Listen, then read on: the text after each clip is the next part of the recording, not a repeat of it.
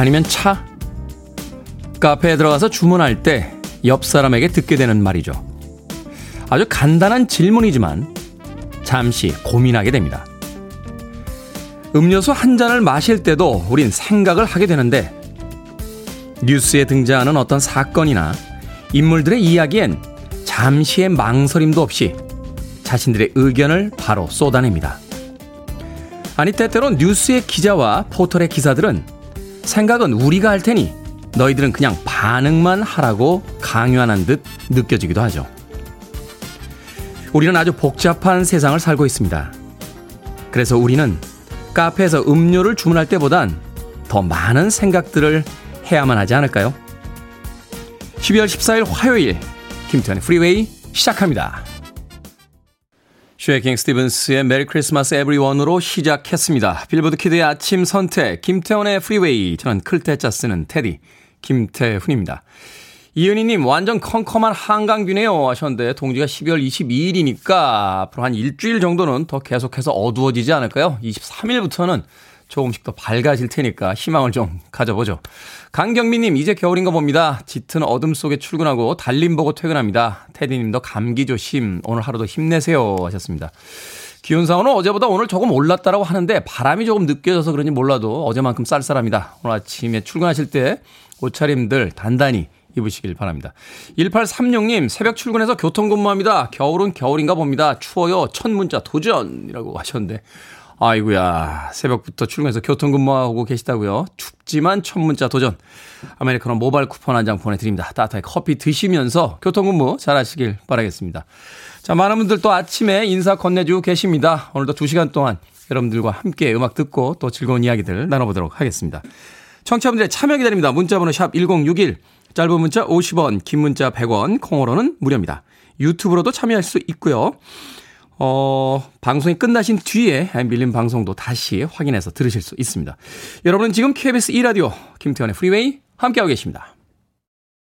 KBS 2라디오 yeah, 김태현의 프리웨이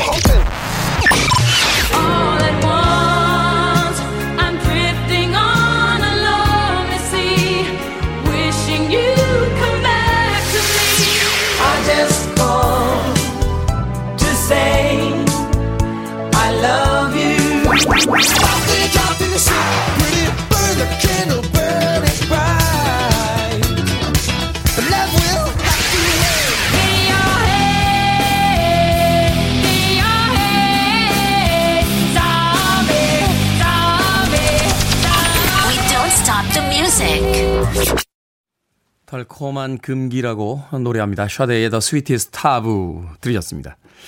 자, K129318011께서요, 회사에 다들 염색하고 저만 검은색 머리로 다녀서 마트에서 염색약 사와서 와인색으로 염색을 했습니다. 남편이 보더니 성냥 깨피 같다. 그러는 거 있죠? 저 어째요? 하셨습니다. 성냥 깨피 같으면 괜찮죠. 성냥이 이렇게 불이 확 당겨지고 나면 검게 변하잖아요. 예, 와인색 머리도 좀 길러지면 다시 검게 변할 겁니다. 너무 걱정하지 마세요. 아, 와인색이 어때서요? 추운 겨울에 예, 아주 레드 와인 한 잔 달콤하게 마시고 싶은 그런 날들이 많은데 와인색 저는 나쁘지 않다라고 생각이 됩니다. 어, K1293180님 같은 말이라도 남자들 왜 그렇게 하죠? 어우 아름다운 와인 같은데 이렇게 이야기하면 되지 성냥 깨피 같다니요. 그 색깔 쓰는 게 어디 물건이 한두 개입니까? 같은 예를 들어도 말이죠. 내 마음의 달님 아침에 밑에가 허전해서 보니 치마를 안 입고 검정 스타킹 신고 코트 입고 그냥 나왔네요. 하루 종일, 하루 종일 코트 벗지도 못하고 땀 뻘뻘 흘리며 일했어요. 정신 차리자라고. 고생하셨습니다. 아침부터 왜들 그러세요? 진짜. 5868님, 단수 소식이 있어 욕조에 가득 물 받아놓고 출근했습니다. 하셨습니다. 아파트 살다 보면 가끔 가다 이렇게 물탱크 청소한다고 단수 소식이 있을 때가 있죠. 그때마다 좀 불편하게 느껴지고 또 그 공지를 못 받은 어, 사람들은 아침에 당황하게 될 때가 있는데 아파트 만들 땐 예비 탱크 하나 더 만들어주면 안 됩니까? 그래서 주탱크 청소할 때 예비 탱크 물 좀 쓰고 예비 탱크 청소할 때 주탱크에 있는 물 좀 쓰면 되잖아요. 그거를 막 백 몇십 가구씩 맨날 그 단수한다고 그래서 욕조에다 물 받아놓고 그 욕조에 물 받아놓은 것도 다 쓰지 않으면 또 버리게 되는 경우 생기고 그게 오히려 도 낭비가 아닌가 하는 생각 해보게 됩니다. 자, 김정아님, 술 진탕 먹고 제대로 취했을 때 남친한테 전화해서 주정을 좀 부렸는데요. 다음날 아침 연락해보니 남친이 엄청 삐져 있더라고요. 왜 그러냐고 물어봤더니 제가 글쎄, 오빠? 하고 불렀대요. 제 남친 저보다 6살 연하거든요. 전 남친이 오빠였어요. 망했네요, 김정아님. 전문 용어로 망했다고 합니다. 만나서 그런 이야기 하세요. 난 네가 오빠처럼 날 좀 포근하게 감싸줬으면 좋겠어. 라고 하면서 아마 그 마음이 나갔겠지. 그래서 한마디 그 슬픈 눈동자를 딱 마주쳐 주시면 네, 또이 남자들이 또 이제 보호 본능이 작동을 하면서 예, 그래 앞으로 너의 오빠가 돼줄게 뭐 이렇게 이야기하지 않을까요? 어, 물론 드라마적인 결말이긴 합니다만 아, 제 마음속 저 깊은 곳에선 망했다는 생각이 듭니다. 김정아님 큰일 났네요. 아, 어떻게든 잘 수습해 보시길 바라겠습니다. 치킨 한 마리 보내드립니다. 예, 남자 친구분과 아, 나누시든지 망했다 싶으면 혼자 이 주말에 치맥해 보시는 건 어떨까 생각이 들군요. 콩으로 오셨습니다. 샵 1061로 이름과 아이디 보내주시면 모바일 쿠폰 보내드립니다. 짧은 문자 50원, 긴 문자 100원입니다. 9563님과 2198님, 6153님이 신청하셨는데요. 김정아님에게도 해당될 것 같아요. 스티비 원더입니다. I just call to say I love you.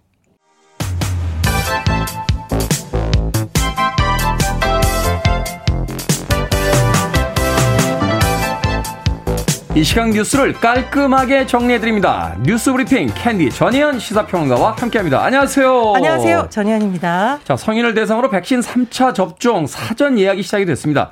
어제가 사전 예약 첫날이었는데요. 몇 명이나 예약을 했죠? 예, 일단 어제 오후 5시 기준 집계 통계가 나왔는데 163만 1000명. 접종을 신청한 것으로 집계됐습니다. 네. 앞서 정부가 백신 3차 접종 간격을 3개월로 일괄 단축하기로 했는데 아무래도 이것이 이제 3차 접종을 통해서 고령자 등에 대한 위험을 줄이려는 것으로 보이고요. 다만 그렇죠. 뭐 급성 백혈병 환자라든가 장기 이식 환자 이렇게 굉장히 좀 시급한 환자들의 경우에는 기본 접종 후 2개월 뒤부터 추가 접종이 가능한 쪽 예외인 경우도 있습니다. 사전 예약 하시려면은요. 코로나19 예방 접종 사전 예약 누리집을 통해서 진행이 되고요. 네. 예약일로부터 2일 이후로 접종일을 선택할 수 있습니다. 그런데 이제 3차 접종이 과연 좋냐 안 좋냐 또 백신을 신뢰해야 되냐 뭐 여전히 논란이 있습니다만 일단은 전문가들의 분석을 한번 들어보겠습니다. 이스라엘의 연구진이 발표한 내용에 따르면 부스터샷이라고 하잖아요. 그렇죠. 추가 접종이 감염 예방 효과를 11배 높이고 중증 예방 효과도 어, 예방 효과죠. 20배 증가시키는 것으로 나타났다고 하는데요. 방역 패스 유효 기간의 경우 이제 2차 접종만 봤을 때는 보통 6개월로 하잖아요. 그런데 네. 3차 접종에 대한 방역 패스 유효 기간 만료일은 아직은 정해지지 않았지만 효력은 3차 접종 후 접종 증명 효력이 즉시 인정이 된다고 합니다. 음, 네. 그러니까 말하자면 2주 후가 아니라 그냥 바로 즉시 인정이 된다는 예, 거죠. 3차 접종부터는 그렇게 적용이 된다고 합니다. 그렇군요. 이재명 후보와 윤석열 후보 내부 지지층이 집토끼 잡기에 공을 들였는데 최근에는 중도 유권자 의미하죠. 산토끼 공략에 나서는 분위기다라고 합니다. 격차가 의외로 벌어지질 않고 또 후반부로 이제 가면서 새로운 전략을 고민하는 것 같은데요. 그렇습니다. 뭐 전통적으로 본인이 속한 당의 지지층도 중요하지만 무당층, 중도층 이렇게 움직일 수 있는 그런 사람들을 잡아야 대선에서 이길 수 있을 것이라는 전략적 판단을 한 것으로 보입니다. 네. 근데 지금 민주당하고 국민의힘의 대선 자체가 약간 다르죠. 민주당도 원래 원래는 메머드 선대위라는 거였는데 최근 들어서 선대위가 많이 좀 슬림해졌다 이런 표현이 나오고 있죠. 이재명 후보가 혁신을 주장하면서 굉장히 슬림하게 운영을 하고 본인이 또 민생현장 많이 다닙니다. 긍정적 평가가 나오기도 하는데 최근 들어서 조금 논란이 된 것도 있죠. 네. 이재명 후보가 지역 다니면서 뭐 즉석 강연이나 질의응답 많이 하는데 이른바 전두환 씨에 대해서 평가를 하면서 공과가 병존한다. 뭐 경제 부분은 잘한 것은 성과라는 식으로 언급을 했는데 이 당내에서도 이 좀 민주당의 기본 가치에 반한다 이런 비판이 나온 부분이 있습니다. 광주 지역 의원들이 노골적으로 좀 불편한 심기를 좀 드러냈다 이런 네, 그렇습니다. 있었는데. 다른 사람도 아닌 전두환 씨이기 때문에 음. 굳이 이 말을 해야 되냐 이런 비판이 나오고 있는 건데요.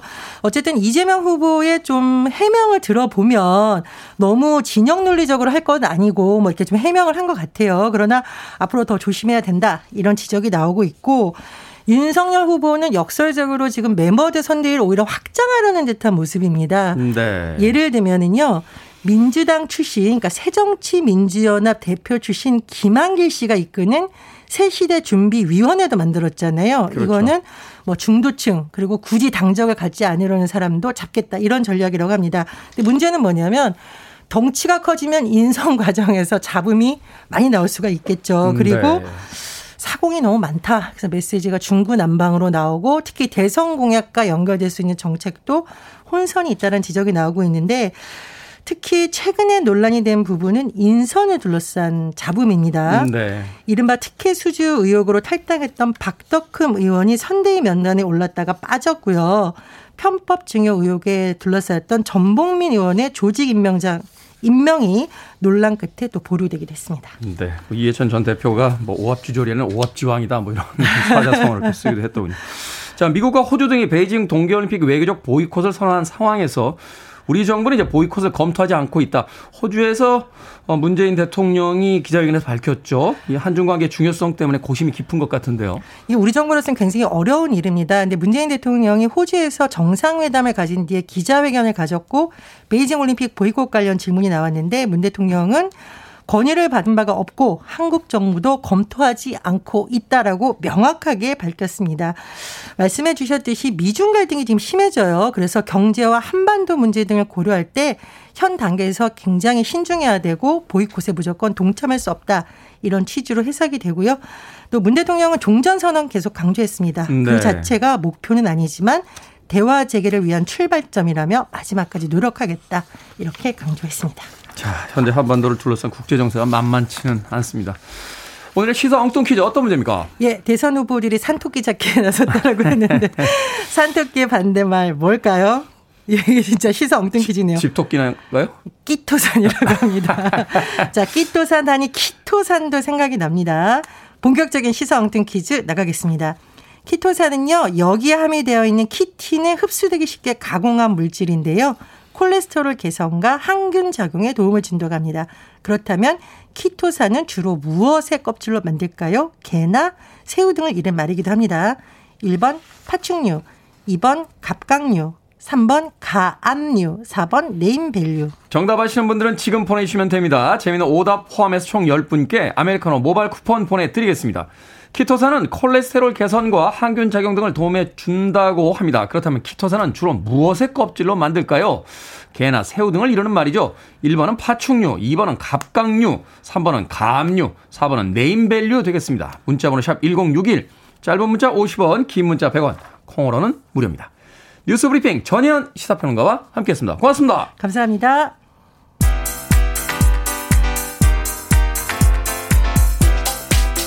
김보배님의 신청곡입니다. CC 페니스톤, We Gotta Love Thing.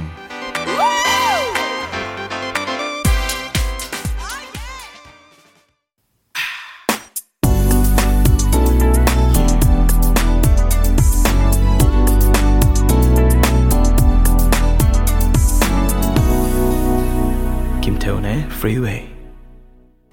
브루스 혼스비 앤 레인지의 The Way It Is 들으셨습니다. 자, 오늘의 시사 엉뚱 퀴즈. 키토산은 주로 무엇의 껍질로 만들까요? 개나 새우 등을 이루는 말인데요. 정답은 2번 갑각류였습니다. 갑각류. 윤영희님, 갑돌이와 갑순이라고. 야, 옛날 사람. 아, 옛날 사람. 갑돌이와 갑순이.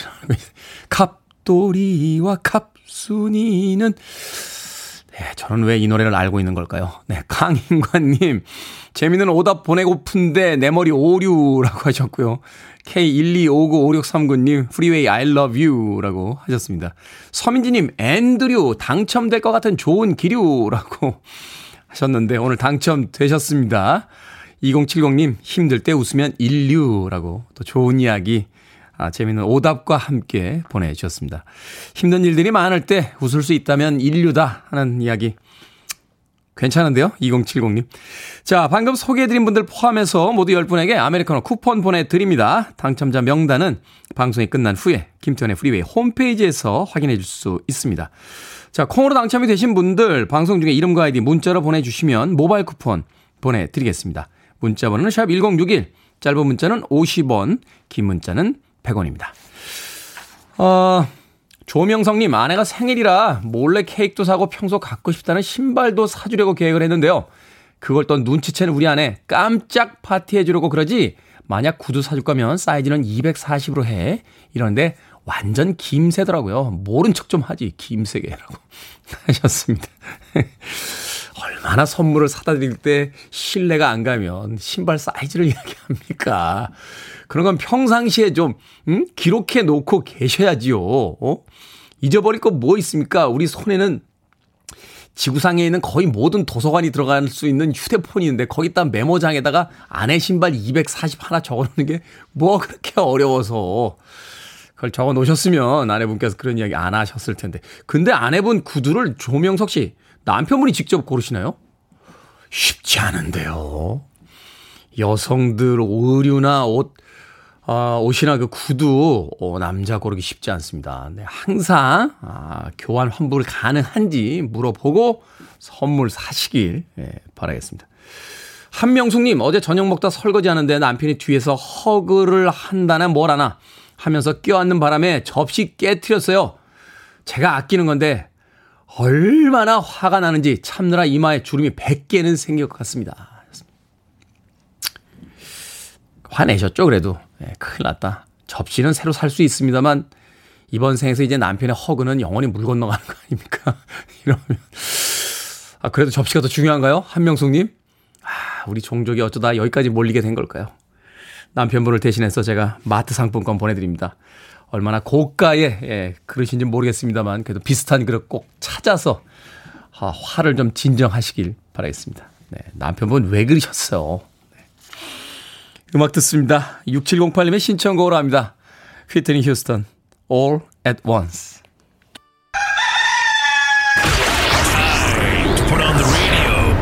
김태훈의 프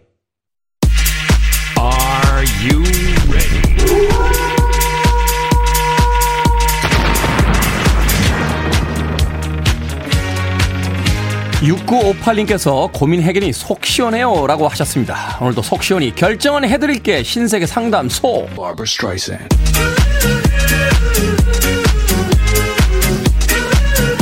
행복하자님, 날이 많이 추운데 전기 매트가 아직 없습니다. 사야 할까요? 아니면 지금까지처럼 없이 버틸까요? 사세요. 겨울 이제 시작입니다.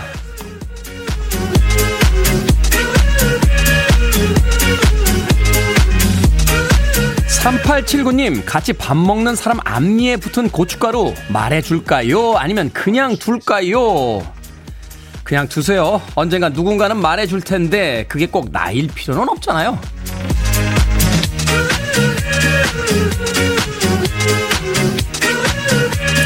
5220님, 친구가 소개팅 해달래서 어쩌지 주선을 해줬는데, 저의 이상형인 여성이 나왔습니다.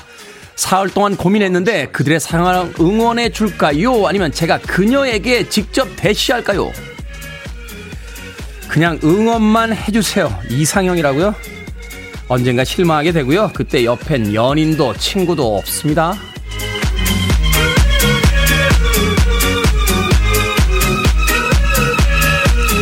익명으로 이모님, 테디, 저 배드민턴 대회 나가려는데 파트너 하자는 사람이 두 명입니다.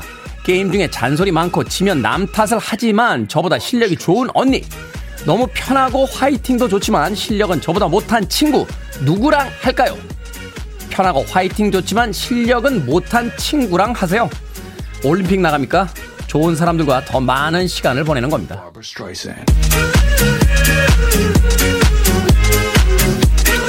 오늘 고민 해결해드린 네 분에게 선물도 보내드립니다. 이렇게 고민 상담받고 싶은 분들 계속해서 보내주세요. 문자번호 샵 1061, 짧은 문자 50원, 긴 문자 100원, 콩으로는 무료입니다.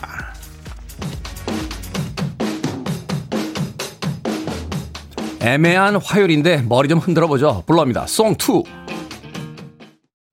You're listening to one of the best radio stations around. You're listening to 김태훈의 Freeway.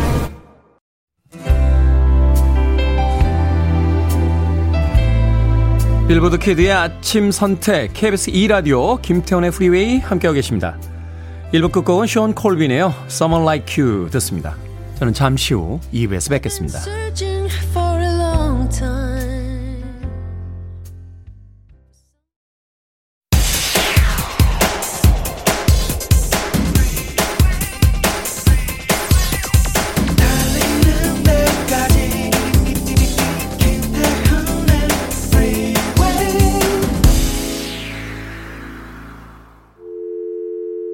Your arms around me. I need to feel your touch.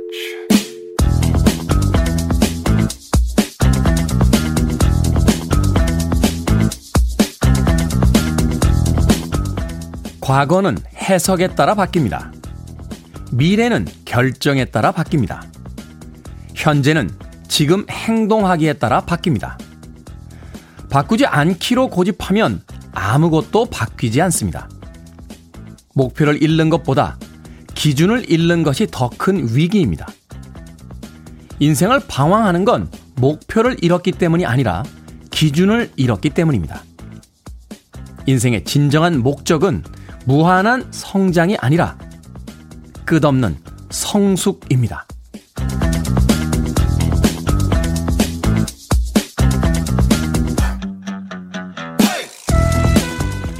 뭐든 읽어주는 남자. 오늘은 청취자 1173님이 보내주신 인생은 끝없는 성숙이란 글 읽어드렸습니다. 과거는 이미 지나갔고 미래는 아직 오지 않았습니다. 실제로 존재하는 건 현재뿐이죠. 지난 일을 후회하기보다 그땐 그럴 수밖에 없었다고 적당히 위로하고 일어나지 않은 일을 너무 걱정하기보다 지금 해야 할 일을 해보는 것. 바로 그것이 우리가 할 수 있는 최선이란 생각이 드는군요. 바네사 윌리엄스의 The Sweetest Days 들으셨습니다. 이 곡으로 시작했습니다. 김태현의 프리웨이 2부 시작했습니다. 앞서 일상의 재발견, 우리의 하루를 꼼꼼하게 들여다보는 시간. 뭐든 읽어주는 남자. 오늘은 청취자 1173님께서 보내주신 인생은 끝없는 성숙이란 글 읽어드렸습니다. 우리는 지나간 일들을 오랫동안 부여잡고 후회하고요. 아직 오지 않은 나를 위해서 오늘 하루를 온전히 희생하며 그렇게 인생을 살도록 교육받아 왔습니다. 그런데 과연 그것이 정말 옳은 것인지 한 번쯤 생각해 봐야 될 것 같아요. 어제 옳았다는 이야기가 오늘 여전히 옳을 수는 없는 것처럼 우리가 어제 살아온 방식과 오늘 살아온 방식이 늘 똑같을 필요는 없지 않을까 하는 생각 해보게 됩니다. 예전에 영어 공부할 때 배웠던 그 영어식 표현 있잖아요. Yesterday is history. Tomorrow is mystery. Present is gift. 라고 하는. 어제는 역사가 돼버렸고, 내일은 여전히 알 수 없는 수수께끼고, 현재는 바로 선물이다. 라고 하는 그 영어의 표현이 갑자기 떠오릅니다. 자, 뭐든 읽어주는 남자, 여러분 주변에 의미 있는 문구라면 뭐든지 읽어드리겠습니다. 아, 포털 사이트에 김태훈의 프리웨이 검색하고 들어오셔서요. 홈페이지 게시판 사용하시면 됩니다. 말머리 뭐든 달아서 문자로도 참여가 가능합니다. 문자번호 샵 1061, 짧은 문자는 50원, 긴 문자는 100원, 콩으로는 무료입니다. 오늘 채택되신 청취자 1173님에게는 촉촉한 카스테라와 아메리카노 두 잔 모바일 쿠폰 보내 드리겠습니다. I want it, I need it, I'm desperate for it. Okay, let's do it. 김태훈의 Freeway. 두 곡의 음악 이어서 듣고 왔습니다. 릭 스프링필드의 Bob Till You Drop 그리고 이어진 곡은 9958님의 신청곡 샌들러퍼의 She Bop 들이었습니다. K1296109님께서 이번 주 월화수 3일 기말고사입니다. 학부모 보람교사로 오늘은 2교시 시험 감독갑니다. 오늘도 잘하고 올 수 있겠죠? 하셨습니다. 시험 보는 아이들도 있는데 뭐 시험 감독을 그렇게 긴장하시면서 합니까? 잘 하고 오시겠죠? 오늘도 2교시 시험 감독 아이들이 긴장하지 않도록 조금 부드러운 표정으로 어, 왔다 갔다 왔다 갔다 예, 너무 자주 왔다 갔다 하면 그것도 신경 쓰이더라고요. 예, 그냥 뒤쪽에 이렇게 우두커니 서 계시는 게 학생들에겐 더 많은 도움이 될 것 같습니다. 최현선님께서 오늘도 춥네요. 학교 등교한 아이들 롱패딩에 핫팩 챙겨보내요. 하셨습니다. 또 서아름님, 늦잠으로 출근 포기하고 프리웨이 듣고 있습니다. 아직 핑계거리 못 찾아서 출근을 미루고 있어요. 이왕 늦은 거 좀만 더 있다가 나가려고요. 하셨는데, 오늘 못 나가실 것 같은데요. 이러다가. 출근이라는 것도 딱 그 시간에 이렇게 긴장 상태로 후다닥 준비하고 나가지 않으면 점점 늘어지게 되죠. 저도 예전에 회사 생활할 때 이제 반차 내고 오전에 집에 있다 이제 오후에 출근하는 경우가 가끔 있었는데 아침에 출근할 때 두 배 정도 더 출근하기 싫습니다. 서아름님, 지금이라도 조금씩 서둘러 보시는 게 어떨까 하는 생각이 드는군요. 이시우님, 형님, 여자친구랑 헬스를 시작했어요. 잘 보이려는 마음에 너무 무리했는지 6시 반부터 알람을 5분 단위로 끄고 다시 올리고 이제서야 눈을 떴습니다. 온몸이 두들겨 맞은 사람 마냥 아프네요. 파스 붙이고 근육통약이라도 먹어야겠습니다. 오늘 운동 어떻게 하죠? 하셨습니다. 이시우님 운동 처음 하신 거 티가 팍팍 나시는군요. 그거 이제 근육통인데요. 며칠 갑니다. 그 상체는 한 2분할 정도 하죠. 가슴 등, 그 다음에 어깨 2두, 하체 운동 하루 이렇게 해서 3일 정도 루틴으로 돌리는데 아파요. 이게 적응하는데 한두 달로 안 됩니다. 저 몇 년 동안 하는데 아직도 적응이 안 돼요. 근육 운동할 때는 또 무게 올릴 때마다 아픕니다. 예, 여자친구랑 헬스하는 거 예, 자극도 되지만 아, 무리하다 다칩니다. 예, 여자친구가 있는데 저 옆에 있는 남자는 50kg를 드는데 나는 왜 35kg지? 이러면 또 무리해서 끼고 올리다 다치고 이런 경우 벌어지니까 헬스 운동할 때 제일 첫 번째는 다치지 않는 겁니다. 다치지 않는 거. 자기 무게 지키면서 하시길 바라겠습니다. 헬스 운동이야말로 정말로 시간이 필요한 운동이에요. 예, 공부하고 똑같습니다. 시간을 쌓아야지만 음, 변화 운동이니까. 이시우님 제가 비타민 음료 보내드릴게요. 한 잔 쭉 드시고요. 어, 며칠 동안은 여기저기 다 아플 거야 라고 각오하시고 예, 운동 시작하시길 바라겠습니다. 그리고요 오늘 결혼 기념일 맞으신 분이 계세요. 현종민님, 12월 14일은 저희 부부 결혼 기념일입니다. 직업 군인으로 근무할 때 어려운 환경임에도 저를 묵묵히 응원해준 지금의 아내와 한 해가 된 날입니다. 지금은 군대를 나와서 사회생활을 하고 있지만 묵묵히 버텨준 아내에게 감사의 말 전하고 싶습니다. 하셨습니다. 며칠 전에 미리 보내주신 사연인데 우리 스태프들이 챙겨놨다가 바로 결혼 기념일에 오늘 그 신청곡과 함께 제가 선물 보내드릴게요. 역시 결혼 기념일엔 마카롱이죠. 달달한 마카롱과 함께 오늘 결혼 기념일 어, 축하하시길 바라겠습니다. 마이클 런스트록 신청하셨어요. That's why.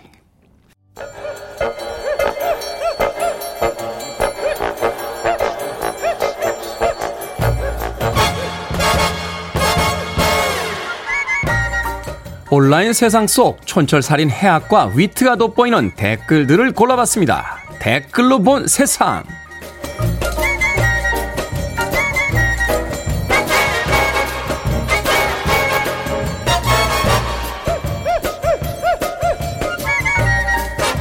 첫 번째 댓글로 본 세상. 일부 아이돌은 앨범에 팬사인의 응모권을 넣거나 무작위 포토카드를 넣어 판매를 하는데요. 많이 살수록 당첨 확률이 높아지기 때문에 똑같은 앨범을 수십, 수백 장씩 사는 경우도 많다고 합니다. 앨범을 사서 응모권만 챙긴 뒤 바로 버리는 경우도 많아서 팬들 사이에서도 문제의식이 생기고 있다는데요. 여기에 달린 댓글들입니다. 이응, 이응님. 듣지도 않은 앨범들 중고로 나오는 거 보면 아찔하더라고요. 너무 낭비 아닌가요? 태재님. 팬일 때는 많이 사지만 마음이 시들해지는 순간 처리하기 힘든 예쁜 쓰레기 됩니다. 제가 해봐서 알아요. 팬사인의 응모권이나 포토카드 때문에 산 앨범을 또 사게 한다. 그냥 응모권이나 포토카드를 따로 팔면 안 됩니까? 지구에 넘쳐나는 물건들이 아주 많거든요. 아이들과 그 팬들이 바로 살아가야 할 그 지구 말입니다.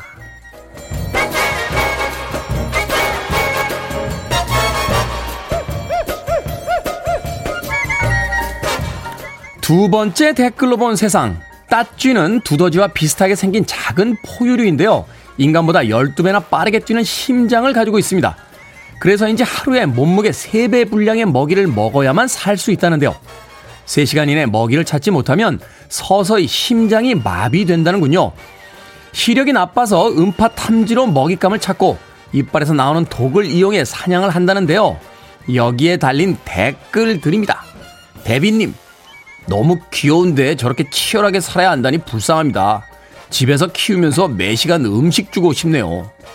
루나 파파님, 그거 먹지 마. 내 거야. 돈 탔지. 돈 탔지. 귀엽다고 만지지 말아줘. 돈 탔지미. 돈 탔지미. 어, 뭐 그래서 탔지인가요? 죄송합니다. 어설픈 성대묘사. 제 주변에도 식사 한 끼 걸으면 눈빛 변하는 사람들이 있는데 앞으로는 땄지라고 불러야겠네요. 듣고 있나 이 땄지?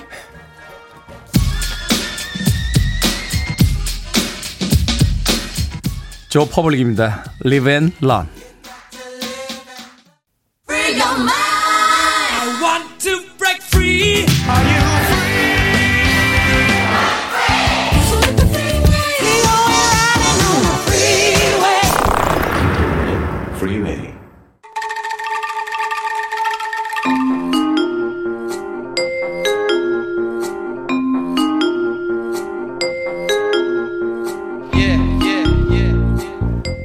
김태훈의 프리웨이 현대사의 굵직한 사건을 파헤쳐봅니다. time slip hidden 뉴스 fact checker 뉴스톱의 김준일 대표 나오셨습니다. 안녕하세요. 안녕하세요. 자 며칠 전 바로 12월 12일이었는데요. 1979년 12월 12일 전두환의 주도로 군사 쿠데타가 일어난 날이었습니다. 오늘은 5공화국의 시작이라고 할 수 있는 이제 12.12 사태에 대해서 알아보도록 할 텐데요. 먼저 간단히 사건을 좀 요약을 해 주시죠. 예, 뭐1 2.6 사태하고 뗄래야 뗄 수가 없죠. 네. 그래서 1 2.6 사태가 벌어지고 나서 박정희 대통령이 이제 어 암살 당하고 난 뒤에 사태를 수습하기 위해서 여러 조치들이 취해지는데 이제 최규화 대통령 국무총리였던 최규화가 이제 대통령이 권한대행에 취임을 하고 네. 그런 다음에 이제 육, 그 정승화 육군 참모총장이 계엄 사령관이 됩니다. 계엄령이 발표가 되고. 근데 이때 이제 신군부라고 불리우는 뭐 이제 전두환 하나회를 중심으로 한 전두환, 노태우 뭐 이런 이제 군인들이 12월 12일에 이제 육군을 장악 군부를 장악을 해가지고 네. 정치적인 실세로 등장을 하고 그런 다음에 이제 뭐 5.18 이제 광주 민주항쟁 강제 진압하고 그해 9월달에 대통령으로 취임하는 뭐 이런 일련의 과정들이 있었죠. 음, 그 대통령이 취임하는 과정이 간접 투표였죠. 뭐 일명 체육관 투표라고 체육관 하는. 투표였죠. 예. 음. 자, 이런 상황을 거치면서 이제 제5공화국이 이제 출발을 하게 됩니다. 12.6 사태, 소위 이제 박정희 대통령이 암살당한 그 사건을 이야기하는데 당시 우리나라 상황이 어땠습니까? 그러니까요. 혼돈의 아노미? 뭐, 이런 상황이었죠. 방금 네. 말씀드렸듯이 10월 27일에 국무총리였던 최규화가, 최규화 국무총리가 이제 전국의 계엄령 선포하고 권한대행에 이제 예, 오릅니다. 그래서 네. 원래 임기가 1984년까지였어요. 박정희 84년. 대통령의 네. 임기가 12월 26일까지 재임할 수 있었는데 최규하 대통령은 권한대행은 최대한 빨리 권력을 이양하겠다. 라고 이제 얘기를 했어요. 그래서 헌법 개정하고 네. 그래서 이제 유신 헌법으로 선거를 치를 수는 없으니까. 그렇죠. 그러니까 이제 헌법을 개정하겠다라고 했는데 그때 이제 보안 사령관이었던 전두환 음. 전두환 씨가 이제 그 권력의 핵심에 있었죠 한마디로 얘기를 하면은. 그렇죠. 그래서 보안사령관 이제 합동 수사 본부장을 맡습니다. 그래서 11.6 사태를 조사를 하고 김재규 조사하고 뭐 이런 것들을 맡았어요. 그러니까 여기에서 이제 요직에 있었다고 보면 될 것 같고 정권이 어떻게 지금 돌아가는지 기민하게 판단을 한 거죠. 그래서 이제 일종의 권력 공백이 발생을 한 거고 네. 쿠데타가 이제 일어난 거죠. 그러니까. 음, 그런 일련의 이제 사건들이 바로 그 오공화국까지 이제 이어지게 되는 음. 그런 상황이었죠. 사실 이제 79년 11.6 때 이제 박정희 대통령이 암살당한 뒤에 80년에는 뭐 서울의 봄이라고 이제 불릴 만큼 또 민주화에 대한 어떤 강력한 시위들이 있었는데 그것이 바로 그 광주 어, 항쟁을 이제 무력으로 진압을 하게 되면서 이제 신군부가 이제 올라오게 되는 그런 일련의 과정으로 이어지게 되는 거죠. 그렇죠. 자, 이 전두환을 중심으로 했던 신군부 세력, 군부의 권력을 잡기 위해서 이제 정승화 육군 참모 총장 체포를 계획하고 실행을 합니다. 이게 이제 바로 12.12 사태. 로 우리가 이야기를 하는데 이 12월 10일 당일 아주 급박했죠. 그러니까 이 정승화 참모총장이 어떻게 보면은 비운의 군인이다라는 얘기도 있고 네. 너무 우유부단하고 기회주의자였다라는 얘기도 있어요. 왜냐하면 11.6 사태 그 남산의 부장들 보면은 11.6 사태에도 그날 당일 현장에 있었잖아요. 그렇죠. 그래서 이제 김재규가 중앙정보부장이었던 중정부장이었던 김재규가 거사를 일으킨 다음에 정승화랑 같이 이제 남산으로 가려다가 막판에 육군본부로 가는 장면이 나오면서 끝나잖아요. 사실은 이제 군부를 장악해야지만 그 김재규 입장에서는 이것이 성공할 수 있기 때문에 음. 군 통수권자를 이제 말하자면 어, 음. 군 지휘자를 이제 데리고 이제 자신의 어떤 홈그라운드로 가려고 했던 거죠. 그렇죠. 그러니까 김재규 입장에서는 사실은 이를테면 중앙정보 남산으로 가야지 권한을 잡을 수가 있는데 정승화 참모총장이 6번으로 갑시다라고 해서 사실상 같은 편 아니었냐라는 역사적 기술들이 있어요. 그게 전두환 측의 시각이었어요. 어쨌든. 음, 네. 그래서 이거를 이제 쿠데타를 그러니까 암살을 도운 것 아니냐. 근데 이제 뭐 정승화 얘기로는 그때 당시에는 김재규가 죽인지를 몰랐다. 라고 이제 그 처음에 얘기를 했지만 김재규가 죽인 거를 알고 김재규를 체포했다라는 게 이제 정승화 얘기거든요. 음, 네. 근데 이제 여기에서 12.12에도 똑같이 이제 또 고초를 겪습니다. 그러니까 정승화 참모총장부터 체포, 체포를 해요. 네. 그러니까 전두환이. 그래가지고 주변 공간에 이제 총으로 위협해서 연행을 하고 그리고 당시에 이제 그 쿠데타의 위협이 될 만한 사람이 정병주 특전사령관, 장태환 수경 수도경비 사령관 등을 저녁을 이제 먹자고 합니다. 네. 그래서 다 연희동에 이제 어떤 식당에 부르는데 전두환이 안 나타나니까 어 이거 문제가 있다.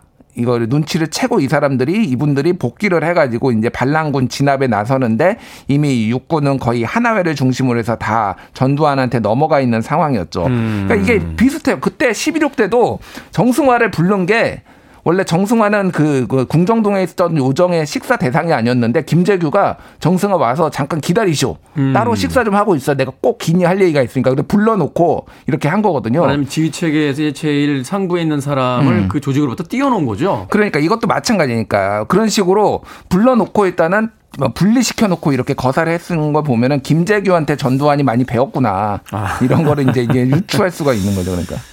자, 이 전두환과 함께 쿠데타를 함께 도모했던 하나회 어떤 조직이었습니까? 예, 뭐 하나회는 육사 11기로 이제 유 명하죠. 그래서 원래는 전두환, 노태우, 정호용 등 7명이 만든 칠성회라는 조직이 이름이 이제 하나회가 된 그거는 7명이었어요. 그래서 7명. 칠성회였는데 네. 근데 육, 그이 하나회가 이제 뭐 일본의 어떤 군사교육을 받지 않고 육 육군 사관학교에서 군사교육을 받은 첫 기수라고 합니다. 그러니까 네. 본인들 스스로가 자부심이 있는 거죠. 뭐 예를 들면 옛날에 이제 그 고등학교 뺑뺑이 세대와 시험, 이렇게 시험 보고 들어간 세대가 서로 이렇게 좀 불화가 있잖아요. 저희 아버지가 어, 어. 여든이 넘으셨는데 아직도 예. 그 얘기를 하세요. 예, 예. 예 그러니까 그만큼 어떤 그 자기들끼리 어떤 이 결속력 이런 것들이 굉장히 강했다는 거죠. 음. 그래서 하나회 같은 경우에는 뭐 진짜 그때 거의 국내 사조직으로서는 가장 컸고 이거를 좀 너무 국내에서 간과를 했다라고 볼 수밖에 없을 것 같아요. 그래서 그냥 음. 11기만 있는 게 아니라 12기, 13기, 14기부터 기수를 쫙 늘어놓고 아. 거기에서 제일 핵심 잘 나가는 사람들 7, 8명씩이 다 들어간 거예요. 이 나중에 이제 하나의 명단이 김영삼 대통령 시절에 유출이 되면서 이 사람들의 숙청을 당하긴 하는데 어쨌든 쿠데타에 다 같이 동참을 하면서 이 사람들이 정권 내내 노태우 정부까지 승승장구하는 이런 일이 있었죠. 말하자면 이제 정부라든지 권력의 어떤 비선 실세 역할도 하고 음. 군부에서도 그 비선에서 이제 어떤 압력이라든지 또는 뭔가를 도모할 수 있는 그 비공식 조직을 이제 따로 만들고 있었던 거죠. 뭐 하나회 아니면은 진급이 안 된다 이런 얘기가 있을 정도로 아. 그 정도로 뭐 막강하게 군내 내에서도 그랬고 이제 전두환 때는 뭐 이렇게 정부까지 이제 진출을 했죠. 요지까지. 음, 네. 그렇군요. 음악 한 곡 듣고 와서 계속해서 이야기 나눠보도록 하겠습니다. 크란베리스의 곡 중에서 좀비 준비했습니다. 노랫말 중에 탱크와 총이 등장하죠. 정치적 욕망을 위해서 폭력을 행사한 이들을 비꼰 노래였습니다. 크란베리스의 좀비 들으셨습니다. 빌보드 kid의 아침 선택, KBS 2라디오, 김태훈의 프리웨이, time slip hidden 뉴스, 뉴스톱, 김준일 기자와 함께하고 있습니다. 자, 1979년 12.12 사태에 대해서 알아보고 있는데, 12.12 당일 사태 이후에 상황은 어떻게 흘러갑니까? 그러니까 뭐 최규하 대통령이 이제 그 압박에 전두환의 압박에 못 이겨서 전두 아 정승화 아까 계엄사령관 장 육군 네. 참모총장의 연행을 재가를 했습니다.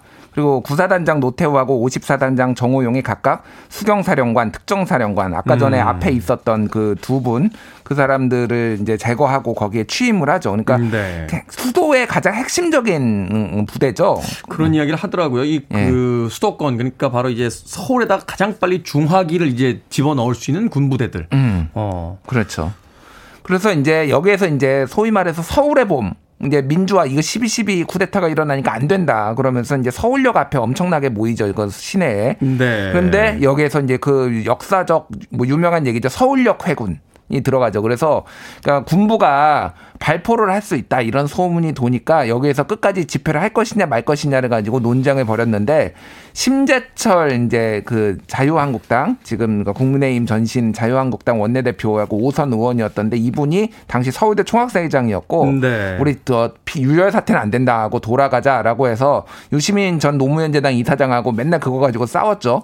잘못된 판단이었다라고 하고 뭐 나중에 이제 두 사람 다 잡혀가서 고문당하고 그러는데 자, 잡힐 진 술서를 쓰거든요. 네. 근데 이제 심재철 의원이 또 이제 유시민 이사장을 공격을 했죠. 거기에서 77명을 불어가지고 아, 여러 77쪽이나 썼는데 거기에서 민주화 운동 인사를 다 불어가지고 다 이제 일망타진하게 만들었다라고 하면서 아니다 그러면서 뭐 논쟁 막 있고 그랬어요 어쨌든 근데 음. 5월 18일에 광주 민주화항쟁 발생해서 개혁군 개헌군 무력 진압 그리고 그해 8월에 최규하 대통령이 사임 그리고 9월에 11대 대통령으로 체육관에서 선출 뭐 이런 일련의 과정들이 있었죠. 네. 예전에 대학 들어가면 서울의 봄에 대해서 좀 배웠죠. 음. 어, 서울역 회군하면서 지도부들의 어떤 판단이 있어 그 이후에 이제 한국이 소위 운동권이라고 하는 이 그 대학가 조직이 거의 그 괴멸 수준에 이를 정도로 그 다 검거되는 그렇죠. 그런 상황이 이제 벌어졌었다.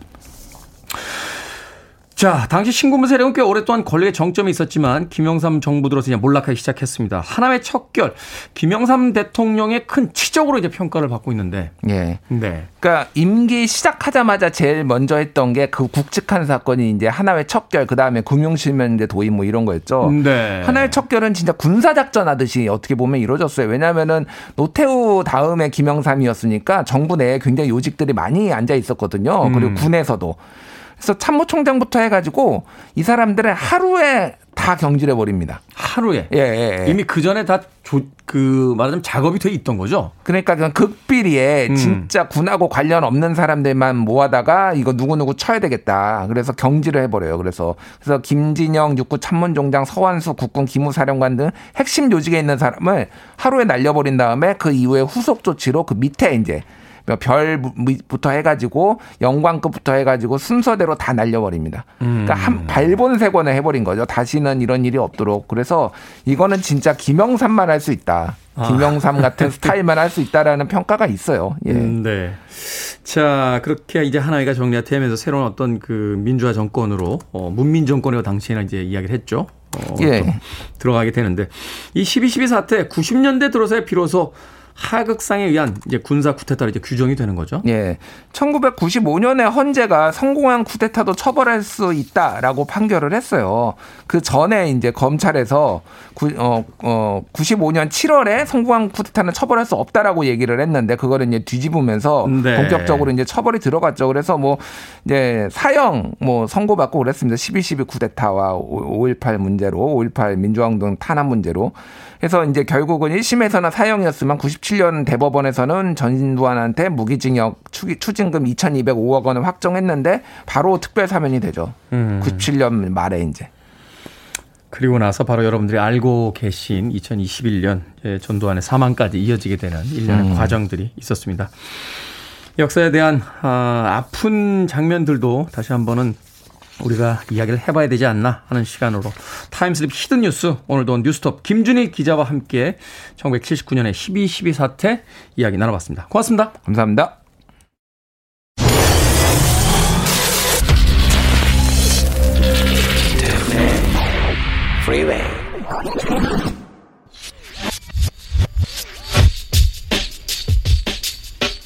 KBS 2라디오 김태훈의 프리웨이 오늘 방송 여기까지입니다. 오늘 끝곡은 쇼온 멀린스예요. 롤라바이 듣습니다. 편안한 화요일 되십시오. 저는 내일 아침 7시에 돌아오겠습니다. 고맙습니다.